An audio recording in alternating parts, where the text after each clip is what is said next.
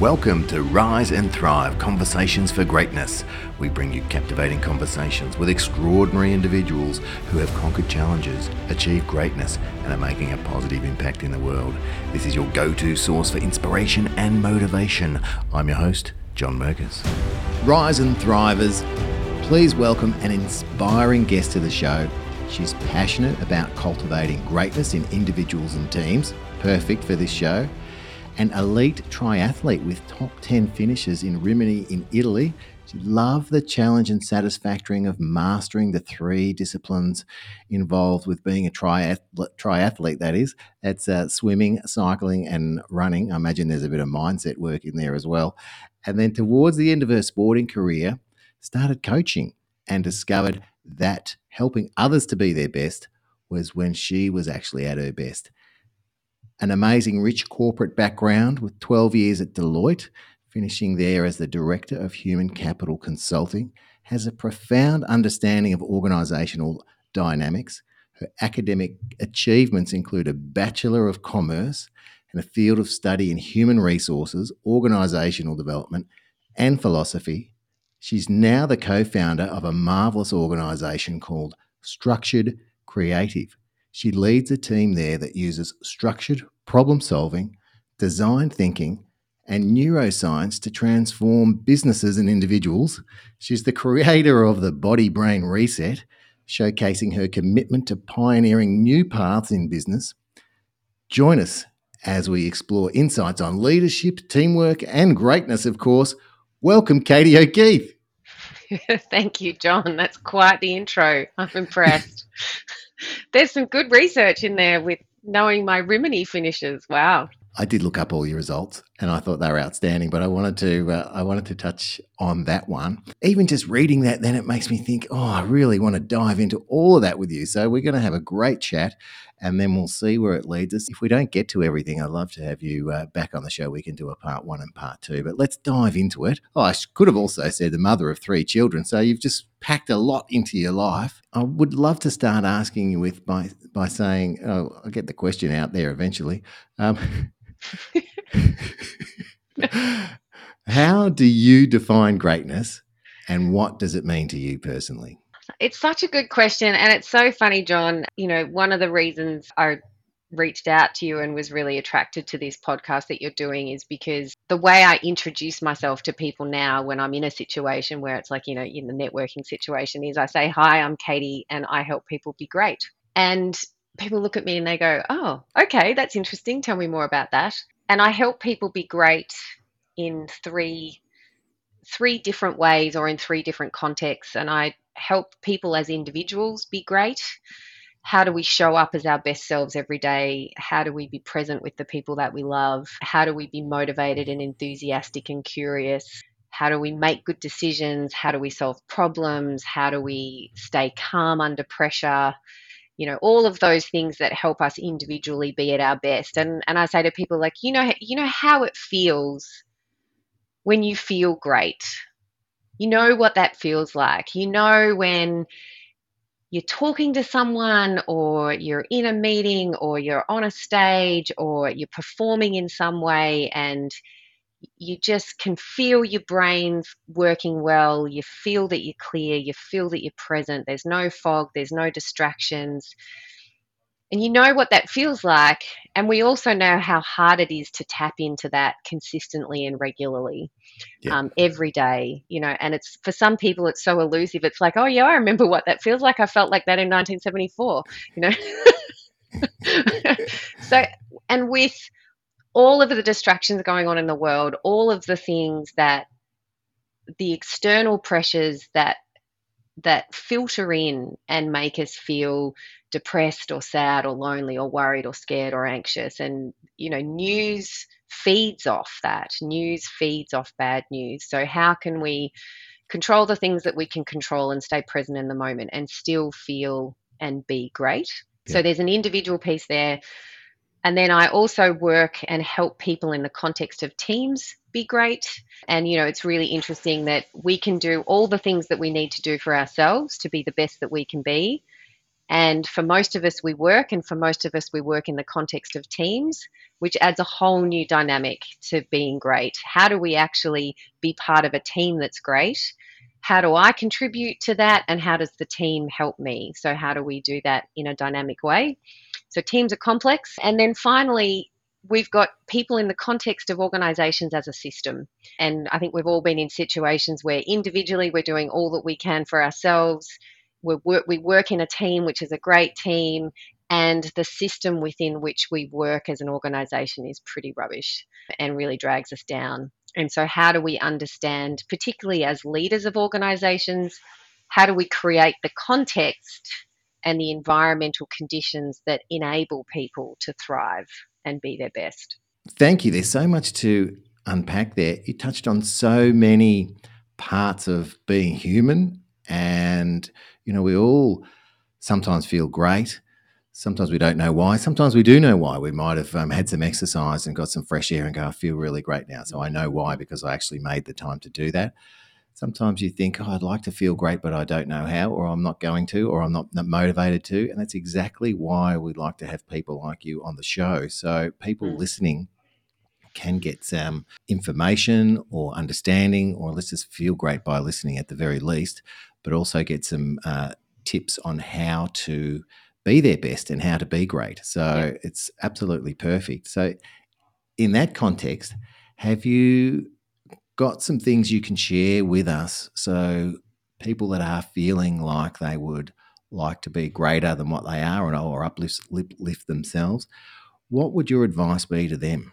So, and that's a great question, John. And it, it it helps me then to kind of lead into well what is the neuroscience of this and ha- how how does my background and my history how has that informed where I've got to today around this and so to kind of wind back a bit before I go into what are the tips and you know hearing my story presented like that in the way you introduced me was really interesting but I describe myself as a late starter in life mm-hmm. because I didn't get into triathlon until I was in my early 20s. And I got into triathlon because I had been overseas in my university degree. I'd done a year at the University of Miami. Um, and as wow. you would as you would expect, when you go away, you live a good life. How you, long were you in Miami for? So I was in Miami for a year. I did two semesters on exchange, which was Uh, like i mean we are so lucky in australia to have yeah. affordable tertiary education.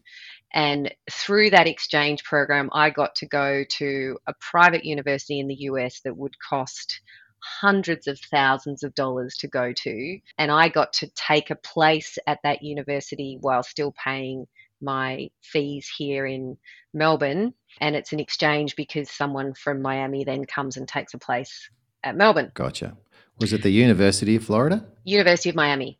Oh, right. Okay. The Hurricanes. C A N E S Canes. did you go to this, their sporting events there? I certainly did. Um, Is it crazy, a, like you see? It is a massive football school, the University of Miami. The Hurricanes yep. are a big, big team and a very successful team. You, you, know, and it really is like you see on the movies. The football team on campus was, yep. you know, yep. very pre- present and the the games are amazing the crowd's amazing. You've got the marching band you've got the cheerleaders you've got the students in the crowd. And we all got to you know we get to use our student cards to just go into the games. Uh, so that was incredible.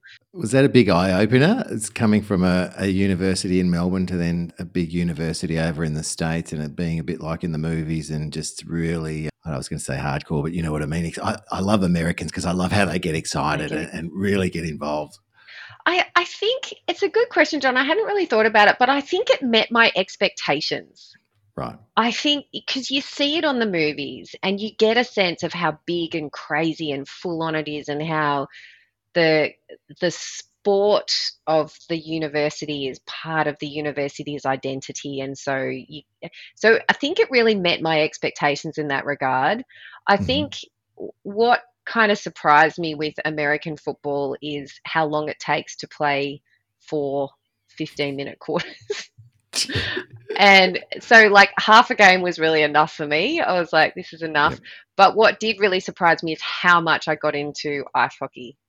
And, and right. any Canadians listening will hate me saying ice hockey because I know it's just hockey, but I absolutely loved it as a sport. And actually, now in Melbourne, uh, we go to the hockey at the Melbourne Icehouse Arena uh, regularly during the winter season when it's on here. Yep. And now the women's as is about to start. We'll be going to the women's. My little boys are learning to ice skate. So yeah, so that's become part of our lives.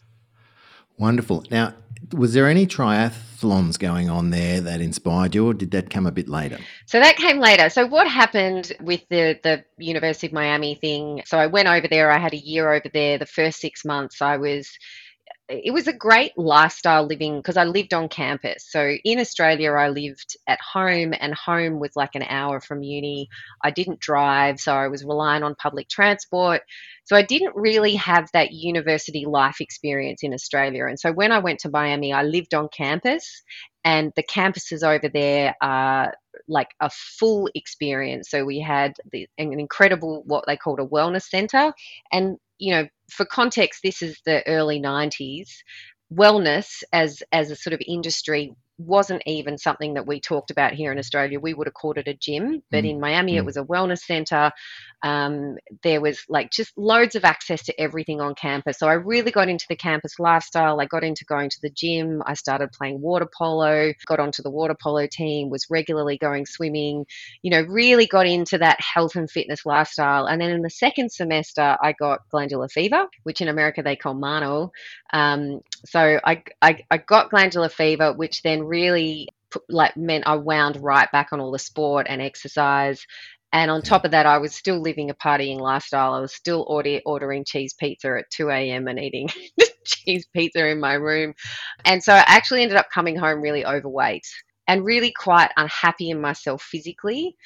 Mm-hmm. And then, and people I speak to who travel and travel extensively, it's such a common experience.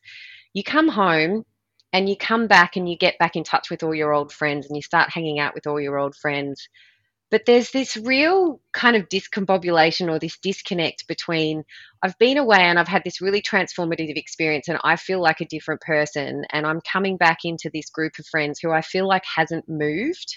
They're having the mm-hmm. same arguments, they're doing the same things. And I really felt socially, so I felt unhappy in myself physically, and socially, I just felt at sea.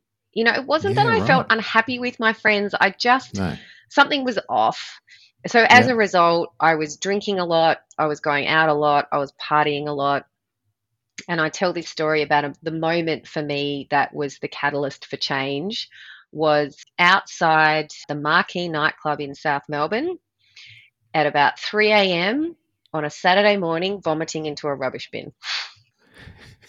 I think I know right? that exact rubbish bin. I've had a dodgy hot dog out the front there at some ungodly hour in the morning. What back in the day? Yeah. so you know, classy, really classy, right? So I'm like yep. 22, and I'm vomiting, and it's such a it's seared into my memory visually. This mm. experience mm. of kind of looking mm. into this rubbish bin, going, "This is not me," and yep. I am yep. not happy right now.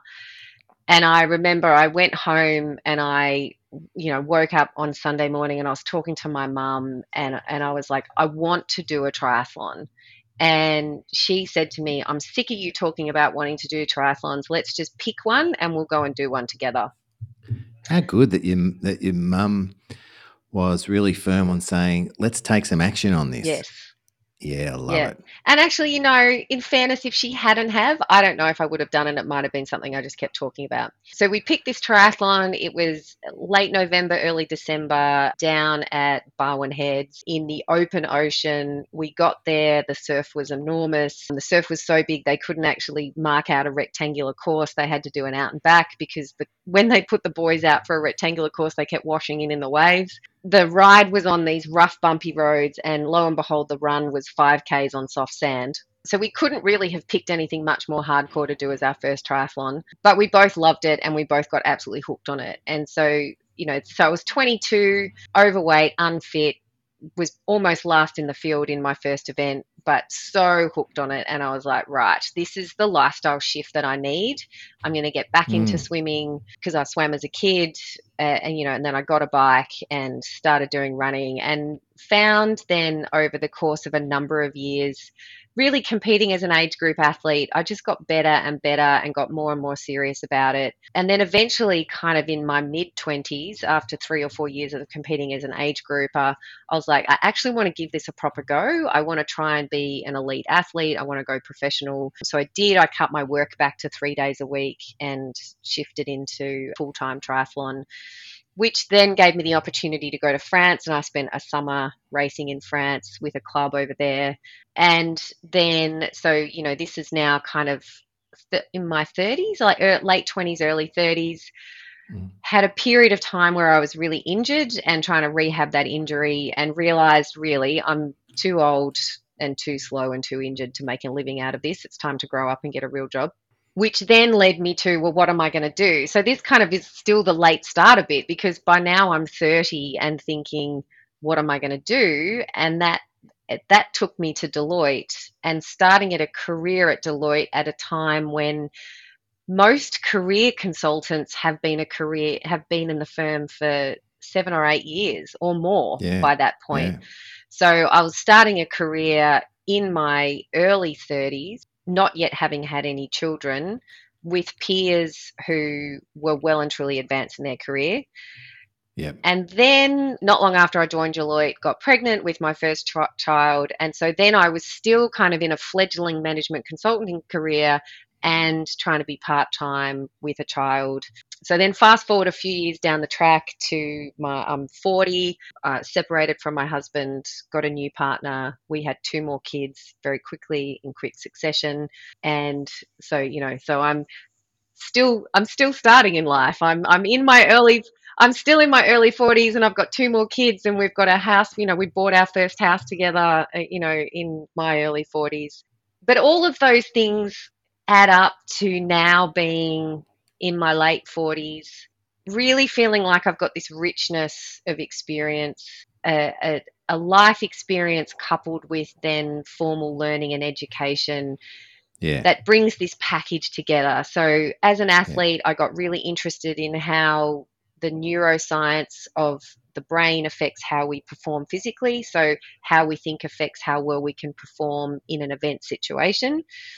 And then as I joined Deloitte and got into the human capital team there, team there and started doing more leadership development, I really started to appreciate how we use our bodies affects how well we think. And oh, ab- absolutely, absolutely. Can I ask you yep. just because it's not a term that I was familiar with, and there might be a few listeners out there the same human capital management. Oh yes, so um, yeah. yeah, so it's effectively the branch of consulting which is focused on people. Okay. Yeah. Yeah. Right. Thanks for clarifying that. and it's a terrible term because when you think yeah. about it, human capital, you know, yeah, capital is a financial term. Yeah, yeah, and yeah. human capital basically kind of reduces humans down to a financial unit of yeah. contribution in an organization. So it's not a term I like very much. I was going to ask you when you first started there, you said, oh, you know, you might have been starting a little bit from behind because other people were there. But I put it to you, though, that other people hadn't been traveling the world. The amount of discipline involved to be a triathlete, and especially when you say, I want to, you know, follow my dreams and and go for this professionally that is a massive amount of work thinking mindset discipline all the things that you would think an organization would value mm. Totally. And it really, and this is where now the Body Brain Reset program really enables me to bring all of that and package it up in a way that I can help people through the mm. knowledge of the science and the living of the practices really be their best every day. Great. And so the body brain reset. So you've created that understanding that your physiology and your body helps with your mind and mm-hmm. what you're thinking, mm-hmm. what you're doing. And it might even be a little bit the other way as well. But I know well, it's a two way street. But I Mhm. know that I only know that through well my experience, and you kind of intuitively, intuitively know it. But I know Anthony Robbins is big on that, using your phy- physiology to put you in a state to be um, to be great. So hmm whether that's breathing, moving, Mhm. saying yeah, it's showtime, going for it, you know, whatever uh, that it is.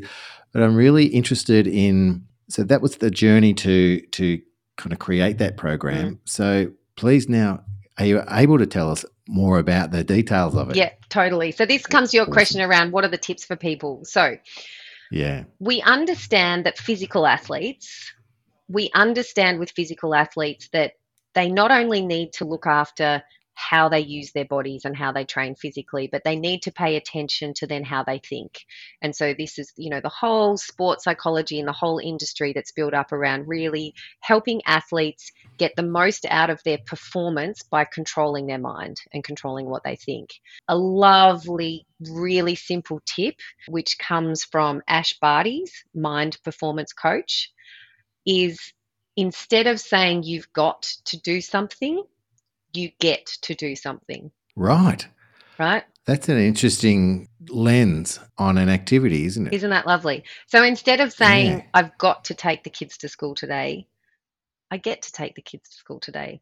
Instead of saying, I've got to go to the gym today, I get to go to the gym today. That is amazing. I'm getting goosebumps, Katie. Thank you, because it plugs into that gratitude. And sometimes I even say to myself, if you feel like you're getting a bit negative or whatnot, it's like, well, ha- hang on a minute, mate. You can actually stand up and walk over there, and and you get to do that. hmm You you know, and then you start to you know do all the all the things around gratitude and think what you're grateful for. hmm But it implies the gratitude when you say, I get to do Mm. that, as in how not lucky, but how grateful, how wonderful that I'm able to do That that. I'm able to do that. And isn't it just it. like, and it's so simple. It's changing one letter. I thought that as well. It's just one letter and you're there. One letter and you're there, got to get. So that's a really beautiful one. So we understand this idea that, you know, how we use our minds affects, you know, how we feel and affects how we perform physically. And that's for physical athletes. What the way I talk about this then to people in business and people in particularly white collar kind of roles is we are cognitive athletes. So as cognitive athletes, our performance, our success is driven by how well we think, how clearly we communicate, how effectively we can make decisions, how creatively we can solve problems, and how Yep. well we stay calm under pressure. So, Yep. all of those cognitive outcomes sit in the prefrontal cortex part of the brain, this front part of the brain behind your forehead, which is where all your higher order processing, all your cognitive thinking is done. What we don't appreciate is for cognitive athletes, the way in which we use our body are the primary drivers of performance. And so the ways in which we use our body, so and we this is what we talk about a brain body system. And for that Mhm. brain body system to be optimized, it's driven by the foundational practices are how we move, how we eat, how we sleep, and how we breathe. Gotcha. So when I talk about this with people, the things that I encourage people to do and the things that the science says we need to do are the things that we already know we need to do, the things that we already know are good for us.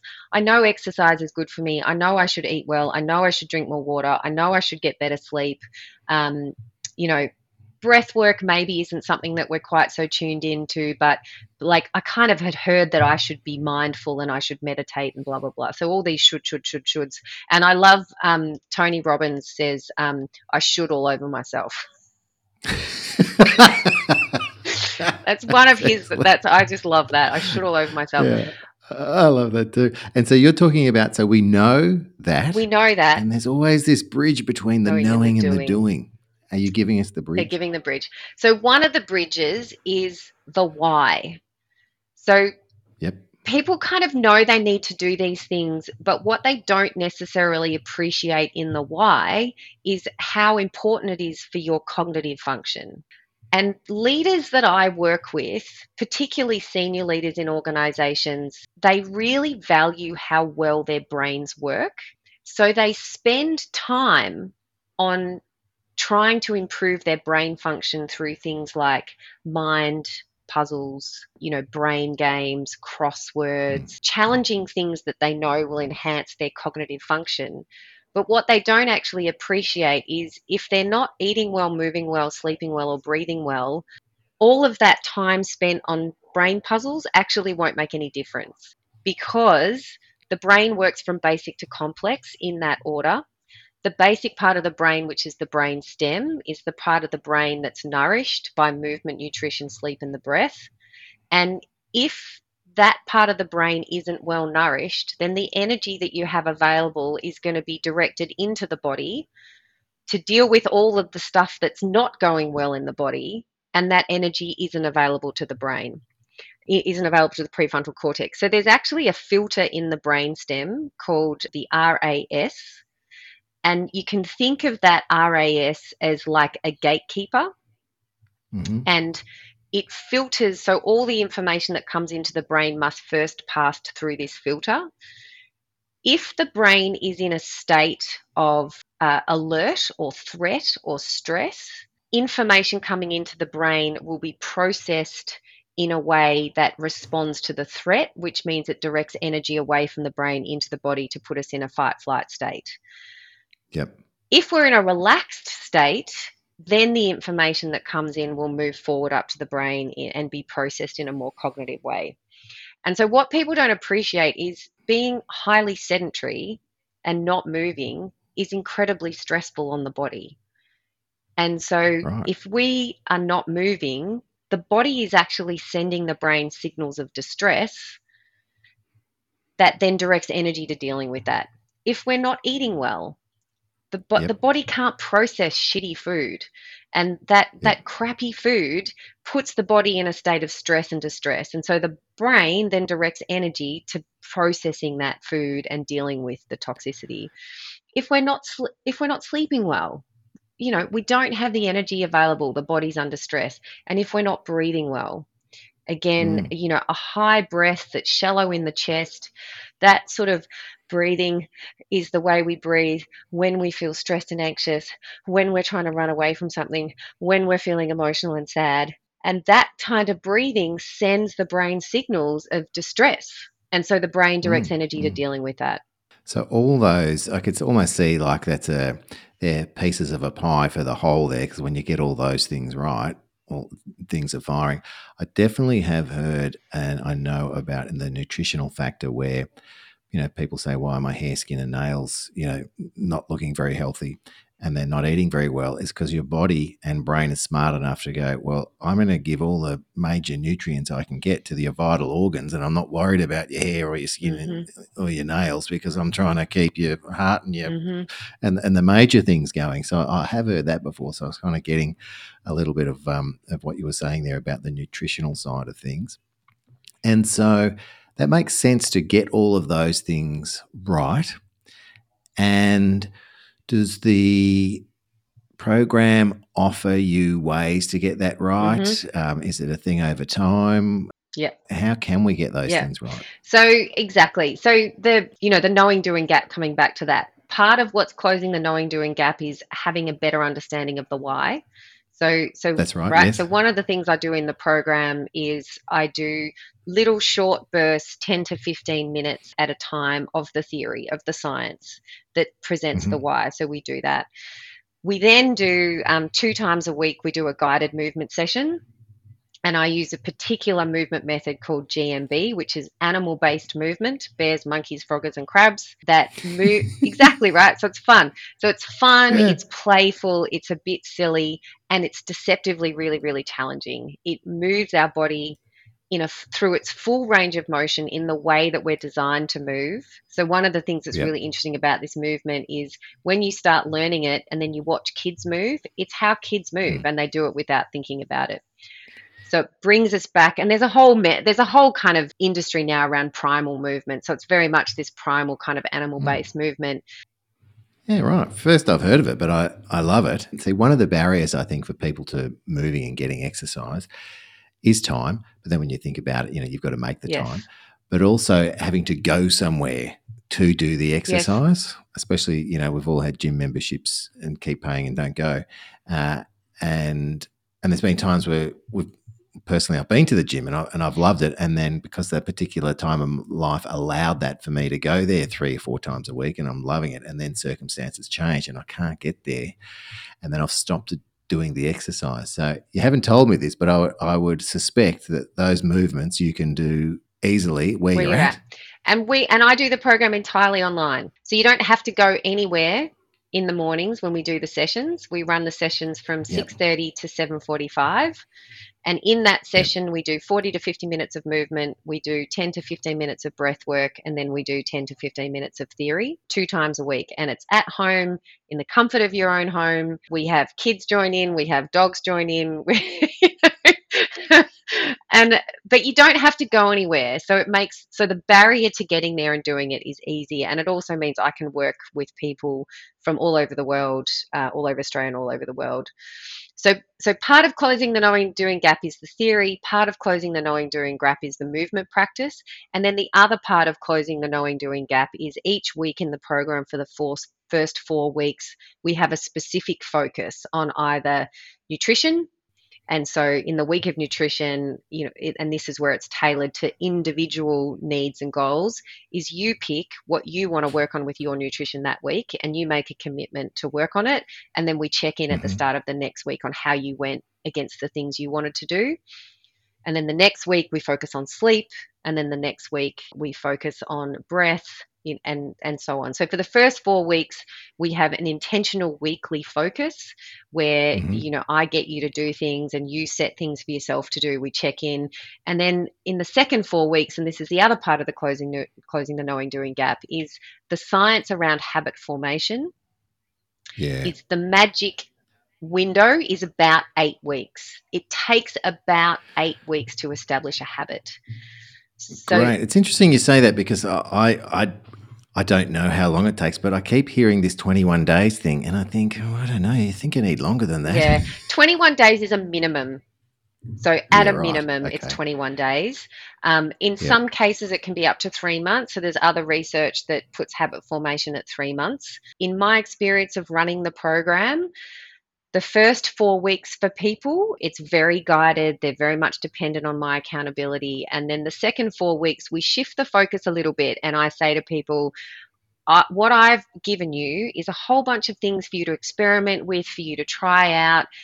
You know, try it on for size, see what you think. Does it work? Does it make a difference? And then the second four weeks is you pick for you what you feel's made the biggest difference and maintain the practice. And right. so by the time we get to the eighth week, the question for people is how ready do you feel to go on your own from here? And for the most part, people feel very ready. And if they still, I would imagine you've made such a big impact on their life. It's it's uh, it's like when you have that kind of relationship with someone, you want to stay in contact. Is that a is that something that's offered so they can get a bit of Katie loving when they need it? Absolutely. so there's a couple of things there. On a Wednesday morning, I do a, a, publicly available session, and it's just a week. I run it on a term. So people who finish the course who want to continue doing some physical training with me come on a Wednesday morning, and then mm. I, we monitor people's. Well, we track progress in the program using an objective measure called heart rate variability. And heart rate variability is the space between your heartbeats. So if you think of, you know, let's say you've got a, a, a heart rate of 60 beats per minute, in reality, the heart isn't beating one beat every second. There's a little bit of variability by milliseconds between each of those heartbeats. Yeah, I'd imagine because there's a lot of factors about with your breathing, your movement, uh, the whole thing. Yeah. So, and more than that, actually, when we're in a really relaxed state, the body lets go of control and allows things to move at their own pace. And so, in biological systems, variability is good. So, the human is a biological system. So, when we're measuring our heart rate variability, a higher heart rate variability is indicative of being in a healthier, more relaxed state. So over the course of the program, right. every morning people track their heart rate variability or HRV.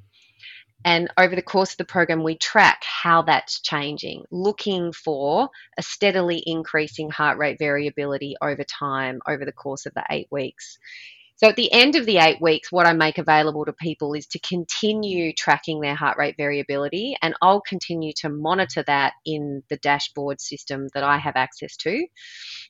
Hmm. And what I'm able to do then, and it's really interesting, is I go in probably every month and I have a look at how it's tracking for people. And I send people a little note, like I'll send them a text message and say, Oh, wow, your HRV is looking great. I hope you're feeling great. Or I'll send them a note and say, Gee, your heart rate variability has been really decreasing over the last few weeks. Is everything okay? Do you want to have a quick check? So you've got access to that data. If- you've got access if, to that. if they give me permission to and If if, they they, want to yeah, continue yeah, of course, with it. yeah. But what's so interesting Great. is I can see people's lives in their data and invariably without fail when I message someone and I say your HRV's tracking down. Is everything okay? Do you want to have a catch up? They'll message me back and they will say, Oh my God, you won't believe what's going on for me at the moment. Yes, please, can we have a catch up? So I can see it, even though I don't know what's mm. going on for them. And then I'll show them, Yeah. we'll sit down and I'll show them what I'm seeing in the data and they'll talk me through it. I've got a guy I'm coaching at the moment who's a cricket captain, and we were looking at his data yesterday, and he has this weekly trend. So, cricket games on a Saturday. Here's this weekly trend of increasing uh, heart rate variability Monday, Tuesday, Wednesday, Thursday. Friday, then it drops a little bit because he starts thinking about the cricket game. Saturday, mm. it drops a little bit more because that's the day of the game. And then Sunday is his lowest of the week because he's exhausted from the game and he's recovering. And then he starts the next week again Monday, Tuesday, Wednesday, Thursday. decrease, decrease, decrease. So, one of the things we're working with him on is how can he better manage the pressure and stress associated with each cricket game so that his Yes. system isn't so impacted every week in Yeah. this way. Wonderful. And based on data, and I would imagine in some cases, maybe that particular person realizes that that's happening to them. Maybe they don't because you're, you're seeing the data to know that this is happening. And so that could be unconscious for someone to go, I don't know, I just kind of feel a bit stressed before the game and I'm a bit exhausted after the game. Mhm.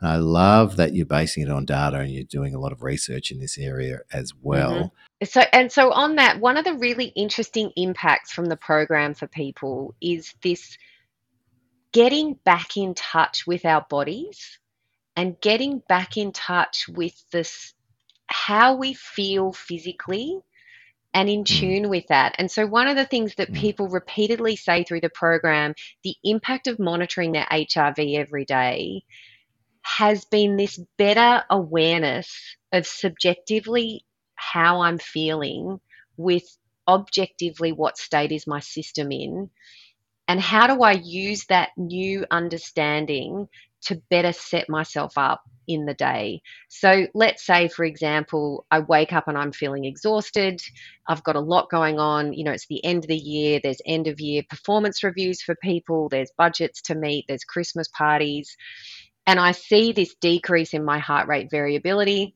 But I'm also a bit of an A type personality and I want to run marathons and I want to do triathlons and I want to go to the gym and I want to smash myself. What people say to me is, You've given me permission to rest.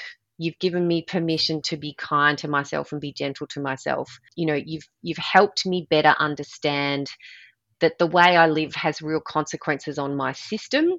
And in understanding that, I can better manage my energy so that I'm more consistent. So we get back to this how do I show up consistently as my best self with my best energy every day? So getting in touch with what's going on in my system and how that reflects in how I'm thinking and feeling is a big part of that. Well, and just the power in the question as well. How do I do the things I need to do to show up as my best self every Mhm. day? That's a question we we could all be asking ourselves and and doing something about. Well, and it is, John, you know, it's move. Get outside in the fresh air and just move your body. It doesn't have to be Mm, hard exercise, it doesn't have to be strenuous exercise, but just move your body. And then once you're moving your body, move your body in as many different ways as you can. You know, challenge your body Mhm. and mind in different ways. So move your body. Eat good food. Eat healthy, unprocessed food. Um, drink water. Get good sleep and be aware of your breath. And so when I say be aware of your breath, the first thing, and I love this question, and listeners mm-hmm. can do this now with us how do you know you're breathing? well, I'm not dead, but where do you feel it? Do, where can you? How do you know you're breathing? And so there's this, you know, go through this kind of checklist of, do I feel the breath coming into my nostrils. And there's a whole science around nasal breathing as well. So let's just tune into the nose. Do I feel the breath in my nostrils? Can I feel the breath going, you know, through my sinus passages? Can I feel the breath going down the back of my throat? Can I feel the breath going down my windpipe? Can I feel the breath entering my chest cavity? Can I feel the breath entering and expanding my lower two ribs? Can I feel the breath going right down and making my diaphragm drop down towards my pelvis? Can I actually feel the breath in my back and feel it expanding my back in three dimensions? And then can I feel it coming back out again? Can I even imagine feeling my breath going into my big toe? Can I imagine feeling my breath going all the way into my little finger? Can I feel the breath going all the way up through the back of my head as it comes back out the nose? And so, this where do you feel your breath? How do you know you're breathing? And even that exercise on its own will immediately make you feel more calm. Yeah, it does. Even just um, for those that aren't watching and just listening, Katie was doing that exercise with her eyes closed as explaining it. And I was doing it with you and, and thinking about the things that you were saying. And immediately after, uh, I felt a bit, I could see, I feel a yeah. shift. Yeah. yeah. just just by doing that. It did occur to me as well, though. Breathing is subconscious, and probably for a good reason, because we've got a lot of other things to do that our brain can't say. Okay, take that breath in now. Now take that breath out. I get why it's normally something that we don't focus on, but I also like what you're saying is there are times where you do want to focus mm-hmm. on it and mm-hmm. be and do it consciously. Mm-hmm. So because the breath is the gateway to life and the breath is the gateway to mastering your stress response. Gotcha. Because of the unconscious nature of the breath, we unconsciously change our breath based on how we're feeling. So when we feel stressed and anxious, the sympathetic nervous system kicks in to put us into a fight or flight state, to put us into a state to respond to whatever it is we need to respond to part of that response, and if you think about this in a physical level, if we've got to run away from something, if we actually have to flee or we have to fight, we will shift our breathing through to the mouth so we can, in the short term, get more oxygen in and become more activated to become stronger and faster. But we breathe if we breathe like that when we don't need to which is actually how most people breathe. So most people breathe through their mouth in a shallow way that is sending the brain a signal that i need to respond to something threatening or fearful. And so it makes yeah, you right. feel stressed. And that's happening unconsciously. So if we can consciously shift our breathing to a breath that we would unconsciously do when we're relaxed, which is a nasal breath that comes low into the diaphragm, expands the rib cage, expands the, you know, drops the diaphragm down and expands the belly and expands the ribs. That then sends the brain a signal of being relaxed and calm. So the breath becomes your first, like, hack, if you like, into. Yeah how do we feel better? So, you know, right back to your question before of what are the things people can do? The first thing to do is to become aware of your breath and then consciously yep. slow your breathing down, make your breath lighter. I love this idea of if someone else was looking at you, they wouldn't be able to tell you're breathing. So make your breath really light, make it invisible, make it come down into the rib cage, you know, feel those bottom two ribs expand feel the diaphragm drop down, slow down your exhale through the nose, really make the exhale long and slow. And at any time in the day when you think to, notice your breath. How do I know I'm breathing? How am I breathing? And then consciously change the breath. What a great tip that we can do anytime. In fact, I was doing deeper breathing while you were saying all that. Just has that, that impact on me straight away. Very easy access to change the way you feel and think by using your body Mm-hmm. and It's free. consciously telling your brain, hey, yeah, well, that's free as well, which is Mhm. great. And constantly and and consciously telling your brain, hey, it's okay. I want to be in this state now. So I'm going to give you the signals so you can help me get into this Mhm. state. exactly. Love it. Exactly. Love it. And now that I'm in this state, I have all this wonderful energy available to me to creatively solve problems and to make better decisions and to respond Yep. more thoughtfully in a situation, to be more present in the situation that I'm present in, to be more engaged, to Mm. be more enthused. Like all of these things happen just by slowing our breathing down. So much to get from something so Mm-hmm. simple. And I love how simple it is. Sometimes we say it's not necessarily easy, some of these things, but they are simple. This one seems to be simple So and simple. easy. So simple. Yeah. I wanted to talk to you a little bit about the food aspects as well, because you mentioned that and how important nutrition Mm-hmm. is. I think a lot of people know how they should eat, and a lot of people don't eat that way. So there's another but the difference between the, the knowing and the doing. I personally have been taking a fruit and vegetable supplement, the most researched food supplement in the Mhm. world. And that has helped me bridge the gap between what I know that I should eat and what I do eat. Now, it doesn't mean that I can't up my game. It's just a, a bit of an insurance policy, let's say. So I know it's one thing that I struggle with as a, having a young family and being the food purchaser and preparation person in the house. Yep. so I'm all up for anything you got for me, Katie. And uh, and you know, I know you don't have a magic wand, but in the area of nut- nutrition, how would you guide myself and the listeners in terms of making a difference or something, some things that, that That we, we can, can do. do. Supplementation is great. What are some of the things that you might uh, recommend or coach people in your program? So, you know, the funny thing, John, is it's all the things we already know. So, Yeah. It's- more fresh Fruit fruit, and and vegetables in their whole state for the fiber that you get from that. The body doesn't actually digest fiber for energy. So fiber is really Mm. important because it, Helps you it helps poo. you poo. It goes through the system and comes out. But because it's bulky, it makes us feel full, but we don't actually get we don't get calories from that for energy from the fiber itself. So uh, biologically, from an evolutionary perspective, we're wired to want to consume about two kilograms of food a day because under a traditional diet, about two kilograms of food is what we would have need for our energy requirements in terms of the calorie density of that food or the energy density of that food.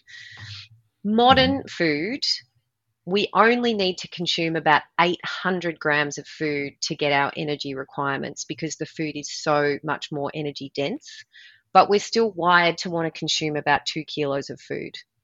So you can see there immediately if we're consuming two kilograms of modern food, we're getting way more energy than we need. So we store that energy as fat. So if we go back to more hunter gather, like more gatherer type foods, high fibrous, leafy vegetables, fruit in their whole state, it's that weightiness of food that's not overly energy dense and so we we feel Mhm. more sated like we feel like we're getting enough so it's you know fruits and vegetables in their natural state good lean proteins if you eat meat. You don't have to eat meat. It certainly is easier to get your protein requirements through meat but if you eat legumes and tofu and uh, you know other types of high protein vegetables and non-animal sources then that's fine. But if you're eating meats, good lean meat, in, again in its whole state, lots of water, avoiding processed foods. Really interestingly, eating less after dark. Yeah. The body, it- what's really interesting is for the same food eaten in the day versus in the evening, in the day you will have less of an insulin response to exactly the same food than you will in the evening when you have a higher insulin response to food, insulin kind of acts as a barrier between the energy that's in the food and your cells absorbing that energy.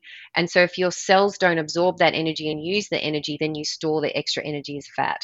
So, that traditional Mediterranean diet of eating more in the day, breakfast or lunch is the biggest meal, and a very, very light, if dinner at all, there does, there is some research that really supports that now. And from a why perspective, there's so much more understanding now of the gut brain axis and the health of the gut microbiome. And so, if you're eating good, healthy foods and you've got a good, healthy, happy gut, what we realize now is that a lot of our neuromodulators, like dopamine and oxytocin and serotonin, are produced in the gut, not the brain. And they're produced in the gut in response to good, healthy, happy food. So, you've got this gut brain axis where you're getting bottom up messages from the gut to the brain around, oh, this is good, we're happy, we're healthy, this feels fantastic. And then you've also mm. got top down messages that when we're stressed and anxious, that upsets the gut microbiome as well. And I was listening to a podcast recently, a Huberman Lab podcast, with a researcher out of Stanford who specializes in the gut microbiome. And one of the things he said, and I really love this, is the extent and the number of microbiota we have in the gut. So it's billions and billions and billions of live mm. microorganisms in the gut. There are so many, and there's such a vast variety of microbiota in there that there are some people who are now characterizing the purpose of a human is to host a healthy gut microbiome. that switches it around. Doesn't it totally? Doesn't it? So our whole purpose, yeah. and I love this because you know we kind of go, "What's my purpose in life? Why am I here?" What it's like you're already you're doing, doing, it. it. Yeah. Just look after your gut, and you're living your purpose. Yeah. And I, I love that. I think uh, that's just so cool. Yeah, I think it's cool too. I think it's cool. Wow. So makes sense. Fresh fruit and veggies, lean meats not heaps of anything. Stay off the sugars as much as you yep. can. Try not to eat too much after dark, if anything. And isn't that interesting? Because as humans, that can be a really satisfying way to go. Or you, mm. you think it's satisfying as you as you're putting food in your face after dark, but your body's not really liking it. Yeah, and we don't um, sleep well. You know, yeah. I did this the other night. I was, you know, up with my partner. It was a weekend evening. It was like ten o'clock at night. We're watching movies, and we're like, yeah, let's have some, you know, M&Ms or whatever. Oh my God, I slept so badly. It was awful. You know, we, we just don't like it. And the other thing about the nutrition, I think, is, um, and this is something that I struggle with because I'm a basic uh, chef, let's say. former McDo- uh, former KFC chef. I was McDonald's. I worked uh, at Macca's many yeah. years ago. Yeah, good. So it's the recipes. It's putting it all together that's quick and easy, and and and getting it and getting it sorted. So that's something that I need to work on, so I can I can get that done for myself and the family. Yeah, you know, one of the things that we've started doing with our kids, because my three kids, my two little ones are seven and eight, my older one's fifteen, and with the two little ones, what we started doing is they come into the kitchen when it's dinner prep time, and they chop up their own veggies for their own salad. And yeah. what's really lovely about that is A, they're learning knife skills, B, they're mm-hmm. actually quite helpful in the kitchen and what's and they love helping. So it's giving them this sense of purpose because they're being really helpful. They're love eating it. the veggies as they go. So like starting a meal with veggies immediately starts mm. to make you feel fuller because you're putting that fiber yep. in and it puts your body into a good state to then digest the rest of the food. So they're eating their veggies as they mm. start and mm. and it kind of takes the pressure off our weekday dinners are not that fancy. We don't, ha- you know, like it's really simple. They will have some grilled meat and some salad and some pasta or some rice, and we just don't, we just don't worry too much about trying to get them to eat really exotic, high variety of different foods. As long as they're eating healthy, fresh foods and they're helping us prepare it, it just makes it so much easier. And then, you know, for Danny and I, we'll put in a bit more effort to our own meals on the weekend and to the family meals on the weekend. But on a weekday, it's like just keep it simple. Yeah, I like it. Great tips and tricks there. And I wanted to talk to you about sleep as well, because that was another factor. And I know myself that I don't operate as effectively as I'd like to when I haven't been sleeping well. Mm-hmm. And sometimes I know, sometimes I'll, I'll, know, and, and then other times I'll go, I'm really tired. And so I can be in bed at mm-hmm. nine o'clock some nights because I, I, I need this. And my mum used to say the hours before midnight you can count as double. Uh, I don't know if that's true or not, but it, it seemed to be because the earlier I go to bed, the better I feel the yeah. next day. And look, it is interesting. And I did, it's funny you say that because I did do a bit of reading up on that just a couple of weeks ago in response to a very similar conversation with someone like, oh, yeah, my mum always told me, or my grandma always told me the nights, the hours before midnight count for double. They don't. They're still they're still, Sorry, they're still out. They're still hours of sleep, and it depends on your natural chronology. So, for some people, and again, this is where we've got early birds and night owls. People mm. who are early birds, yes, getting to bed early is going to be more important. People who are night owls, that early to bed is not quite so critical because your natural chronology might be to stay up later and wake up later and being a night owl myself my my whole life i've fought this natural chronology I, if i'm still up at 11 o'clock at night i can be really productive and work really well and through till 2 a.m but then i need to sleep until 10 or 11 the reality of the working world being in the working world is it's it's just not you can't do it or you know I, mm, my mm. the nature of my work is I can't. I have to be up in the morning. So in that regard, it is really important for me to get to bed at nine thirty or before ten because I'm up again before six because of the work I'm doing. But there isn't hours before midnight are not worth more than two. What is important is the overall duration and quality of your sleep.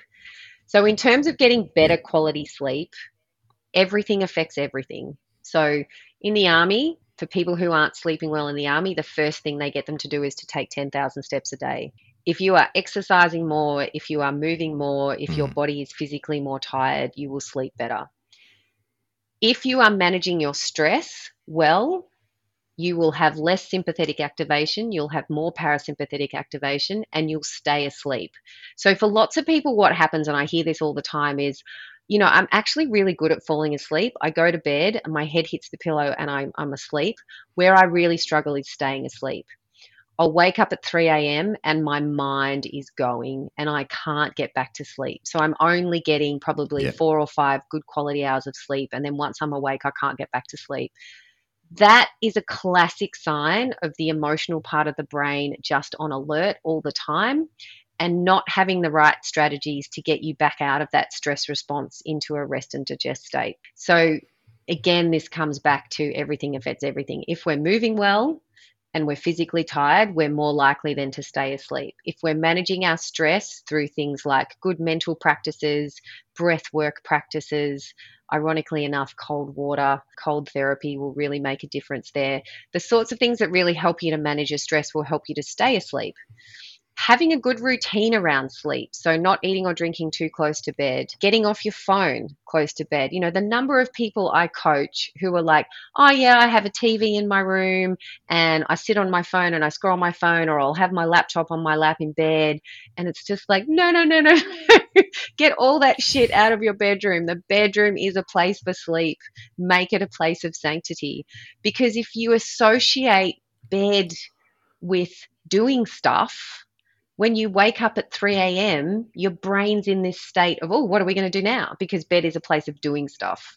Yeah, that makes total sense. That's also been the advice that my daughter's pediatrician got when she was having trouble sleeping and talked about, you know, devices, screens, mm-hmm. how often, when. And her advice, which we do now, is that uh, an hour before bed, she's just, there's just absolutely no, no screen. screen. And, and actually, one of the really lovely things that lots of people who do my program do, because one of the requirements of the program is to do 10 minutes of breath work a day or 15 minutes of breath work a day. One of the things that lots of people do is they start doing their breath work with their kids as their kids go to bed at night. And so, yeah. you know, they'll they'll put the breath pacer on and it's a timed breath pacer of 4 seconds inhale, 6 seconds exhale, and there's plenty of these on YouTube, so you can if you google either coherence breathing or resonance frequency breathing, you'll find 10 mm. 5 or 10 minute guided timers that you can just play so you don't have to have any special equipment for it. And do it with your kids as your kids fall asleep and your kids sleep better, mm, mm. which means you sleep better because you're less likely to be interrupted by them waking up. And yeah. because your kids go to bed earlier. So, the really nice thing about this, often our kids go to bed earlier than we do. So we do this lovely kind of 10 minute breath work practice as the kids are going to bed. All of a sudden, I feel more calm at the end of my day. And I'm less mm. likely then to want to go and sit on my phone and scroll or have alcohol or have sweet food because we're in a more relaxed yeah. state. So we're not being driven to these distractive behaviors that are also destructive because yeah. I've calmed myself down at eight o'clock at night as my kids are going to bed. So we do it with our kids yeah. now. So we do 10 minutes of breath work with the kids as they're falling asleep. And lots of people who do my program do the same thing. And it, it's just lovely.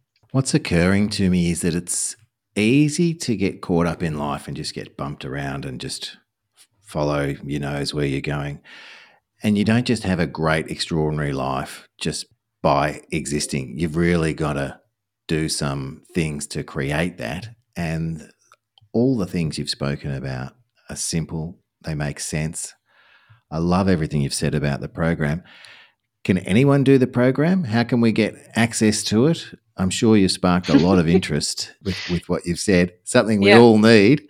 And of course, I'll have show notes to be able to contact you and the Structured Creative website and, and things like that. Is the program the program anyone? is absolutely for anyone. It's available to everyone. I do four intakes a year that go with right. the school terms. So I do one starting in February, I do another one starting in April, I do another one starting in late July, early August, and then I do another one at the end of the year, which is the one I'm just wrapping up for people now. I offer when I do the program, so it's it's usually three thousand dollars per person, and I offer people a twenty percent discount to bring a friend because I really think there's a lot to be gained from that collective shared experience when you've got someone in your life that you either work with or live with and you do it together. So I offer people a 20% discount for Bring a Friend. What I'd like to offer to listeners on this program is that if you let me know you've heard about the program through this podcast, that 20% discount is available to you whether or not you bring a friend. So that's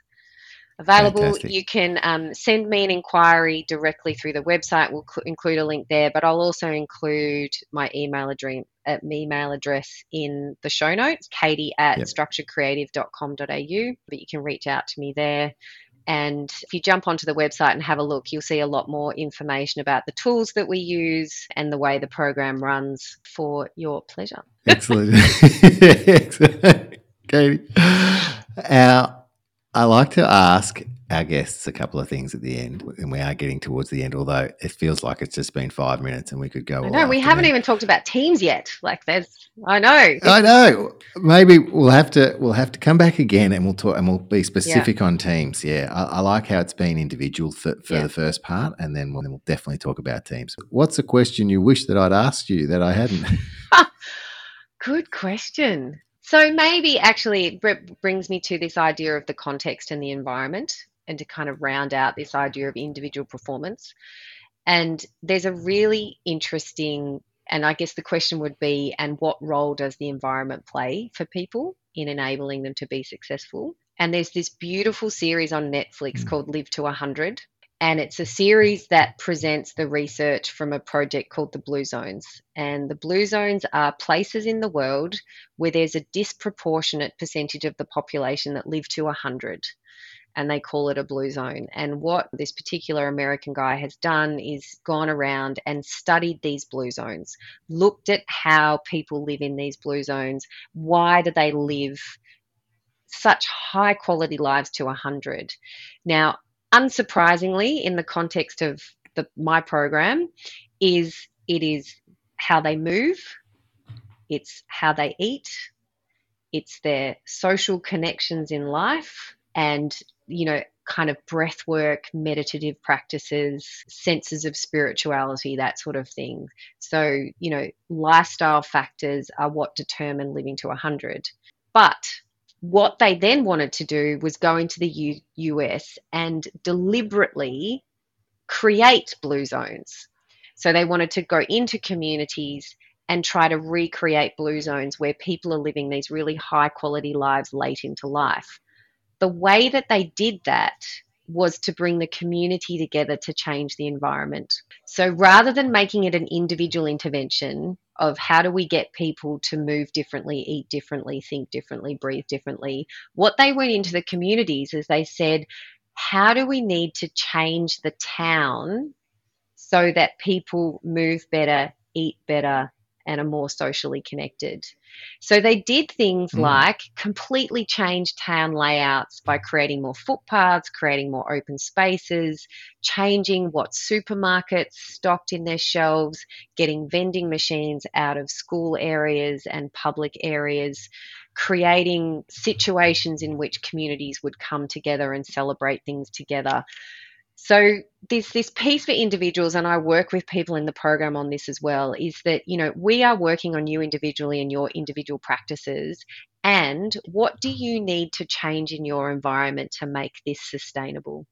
We're almost finishing where we started because the context is decisive. So the context of your environment helps propel you to do the things that you need to do to live a great, live a great life. And so this becomes things like in my household how do we get the crappy food out of the house? How do mm. we as a household move more together?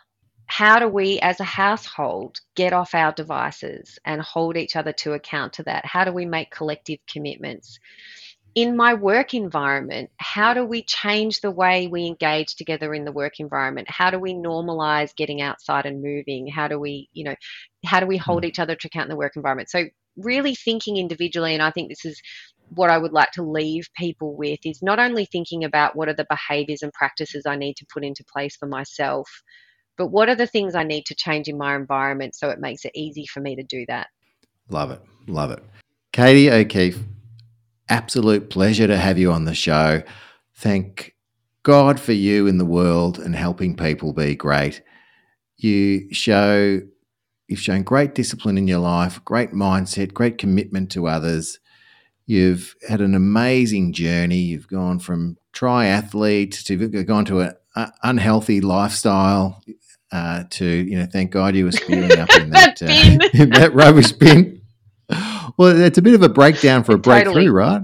Totally. So, yeah, uh, and then from there propelled you into into um, understanding and know a lot about what we've talked about. Then you've had your corporate experience. Now you've put all that together and run an amazing program for individuals and organizations. I can't thank you enough for being on the show. Katie O'Keeffe, thank you very much. And thank you for having me, John. It's been such fun. Another incredible episode of Rise and Thrive Conversations for Greatness. I hope this conversation has ignited a fire within you, inspiring you to take bold steps towards your own path of greatness. And guess what? The journey doesn't end here. There's so much more to explore, learn, and achieve. So if you're hungry for more insights, more inspiration, and more strategies to fuel your personal and professional greatness, get ready because the next episode is just around the corner. Every Tuesday, to be precise, where we'll continue to unravel the secrets to unlocking your extraordinary potential. Don't miss out on the chance to keep rising and thriving with us hit the subscribe button and you'll be the first to know when a new episode drops. And remember, greatness is not a destination, it's a continuous journey, so let's embark on it together. Thank you so much for being part of the Rise and Thrive community. It means so much to me that you're listening, and my wish for you is that you get so much out of doing so. Keep reaching for the stars, keep pushing your boundaries, and keep embracing the challenges that come your way, because that's how we truly grow. Stay tuned, stay motivated, and get ready to rise and thrive. If you're finding value from our conversations, don't forget to share this podcast with your friends, family, and colleagues. Together, we can create a ripple effect of positivity, optimism, and positive change. Keep shining brightly. Your greatness knows no bounds. And remember, be great and stay awesome.